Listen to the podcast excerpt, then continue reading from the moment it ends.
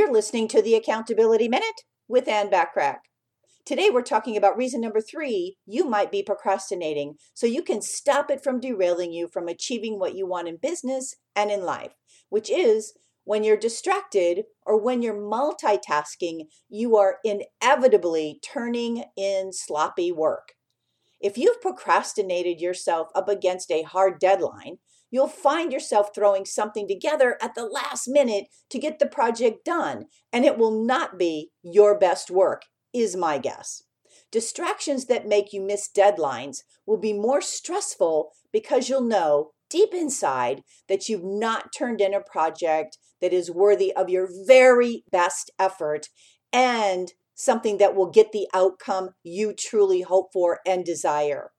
Tune in tomorrow for possible reason number four procrastination can derail you from achieving what you want in business and in life.